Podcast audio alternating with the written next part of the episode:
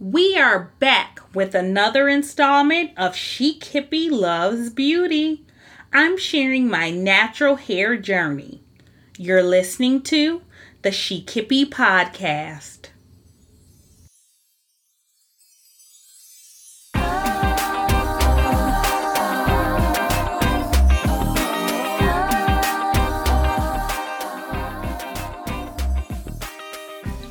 Call me the chic city girl with the hippie heart. Welcome to your ultimate guide to millennial adulting.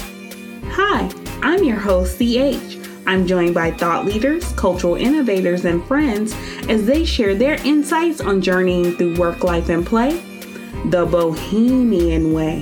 This is the Chic Hippie Podcast.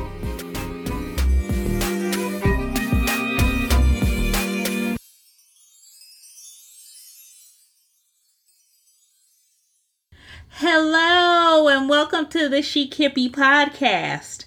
I'm your host, CH, the Chic City Girl with the hippie heart. So today I'm taking you inside my natural hair journey. Women everywhere are celebrating their natural hair, and it has become a movement.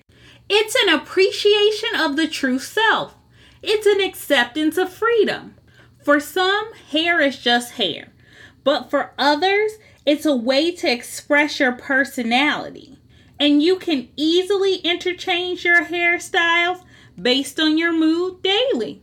So, whether you choose to wear your hair straightened, curly, wavy, short, mid length, or long, it's all okay as long as it's a true reflection of you.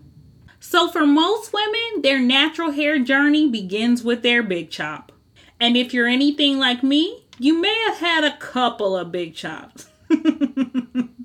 now, for those of you who are not familiar with the big chop, it is the easiest way to transition from relaxed hair to natural hair, literally in minutes, by cutting off the relaxed hair. But for me, my journey really began before my big chop. Now, I only wore relaxed hair for three years, but before relaxing my hair, I never fully embraced my natural curls.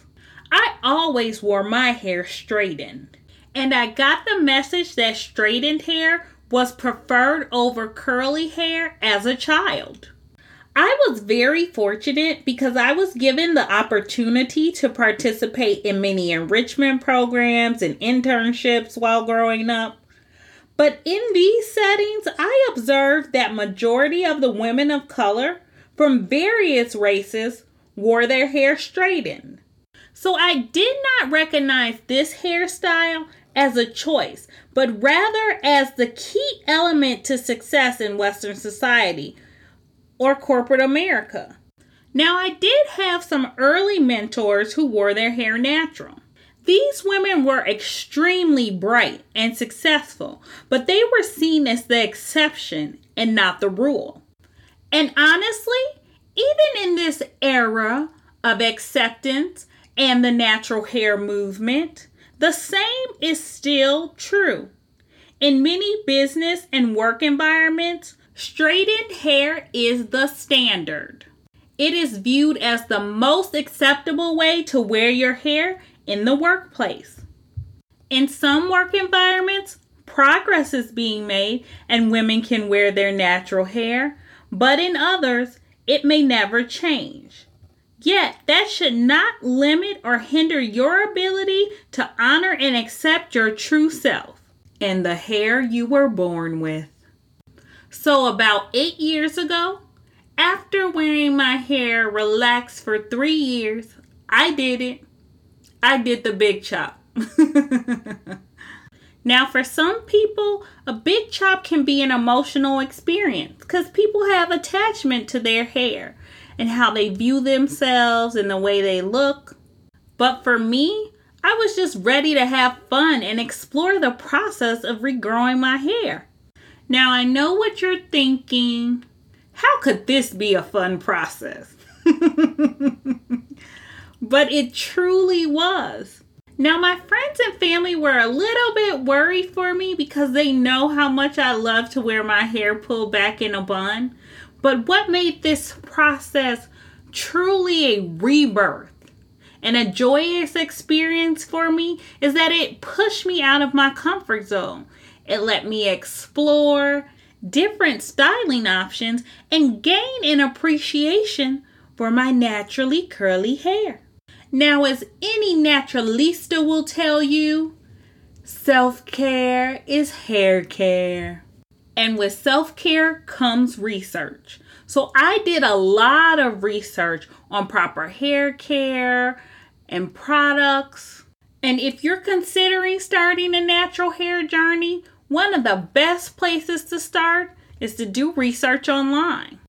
And your first stop should be YouTube, where content creators have once again revolutionized the beauty industry by making videos and commentary on DIY, do it yourself hair products, the latest offering from major beauty brands, and allowing viewers to accompany them on their natural hair journey. Their strength in numbers. And for a lot of viewers, the transitioning process is made easier because they can learn from their favorite YouTubers' experiences. But YouTube has also allowed for the creation and the growth of smaller beauty brands.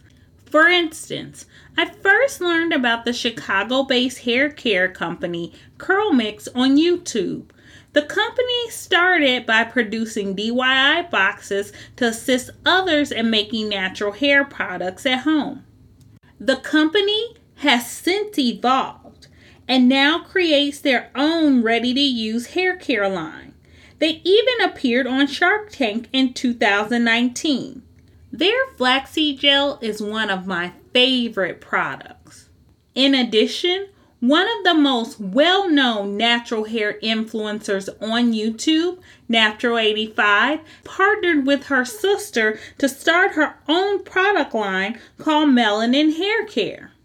It is inspiring to see how others created new career opportunities just by embracing their true self and natural hair. So, at this point, you're probably wondering what did your research teach you about caring for natural hair? I learned that the number one key to hair growth and retention is the making sure that your hair obtains adequate moisture or water. now, moisture can be retained by physically adding water to your hair and also through the use of the proper products. In order to determine the proper products for you to use, you have to be familiar with your hair's porosity. Simply put, or understand the ease with which your hair retains moisture. Porosity is measured as either low, normal, or high. For instance, I have low porosity hair, so that means it's harder for my hair to actually obtain new moisture. So I developed a regimen based on my hair type. My regimen includes using a sulfate free clarifying shampoo on each weekly wash day to remove oil, impurities, and other product buildup that may prevent my hair from obtaining new moisture. Now, I also incorporated the use of a hair steamer into my routine. I only use this steamer about once a month, but it is great at hydrating my hair and making sure it obtains adequate moisture. Likewise, I wouldn't be the chic city girl with the hippie heart if I didn't try to use organic, vegan, and cruelty free shampoo, conditioning, and styling products as often as possible. Just as essential oils play a key role in my skincare, they're also equally important in my hair care. I love to use mint oil on my scalp to encourage hair growth. And after steaming and applying product, I love to use castor oil on my strands to seal in the moisture. And throughout my natural hair journey, my hair care routine continues to evolve, so I never stop having fun or learning. And in future episodes of Chic Hippie Loves Beauty, I'll be sure to share my favorite hair care products with you.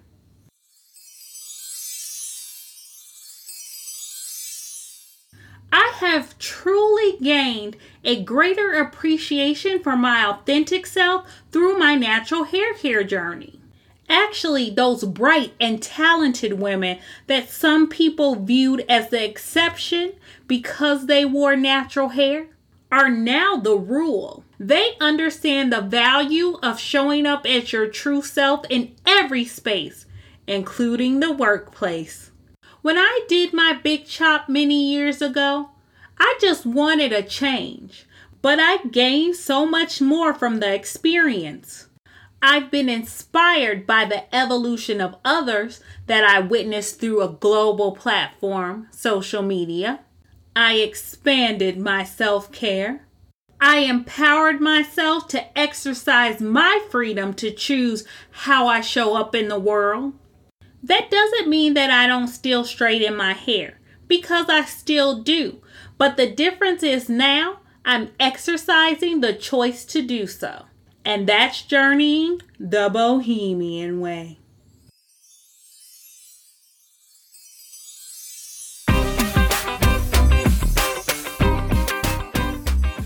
Thank you for listening to this episode of the Chic Hippie podcast. New episodes are available weekly on iTunes. So subscribe and leave a comment letting us know how you're enjoying the show. To learn more about this podcast and your host, CH, follow us on Instagram at Chic Hippie Podcast and online at ChicHippiePodcast.com. Always as imparting, journey through work, life, and play the Bohemian way.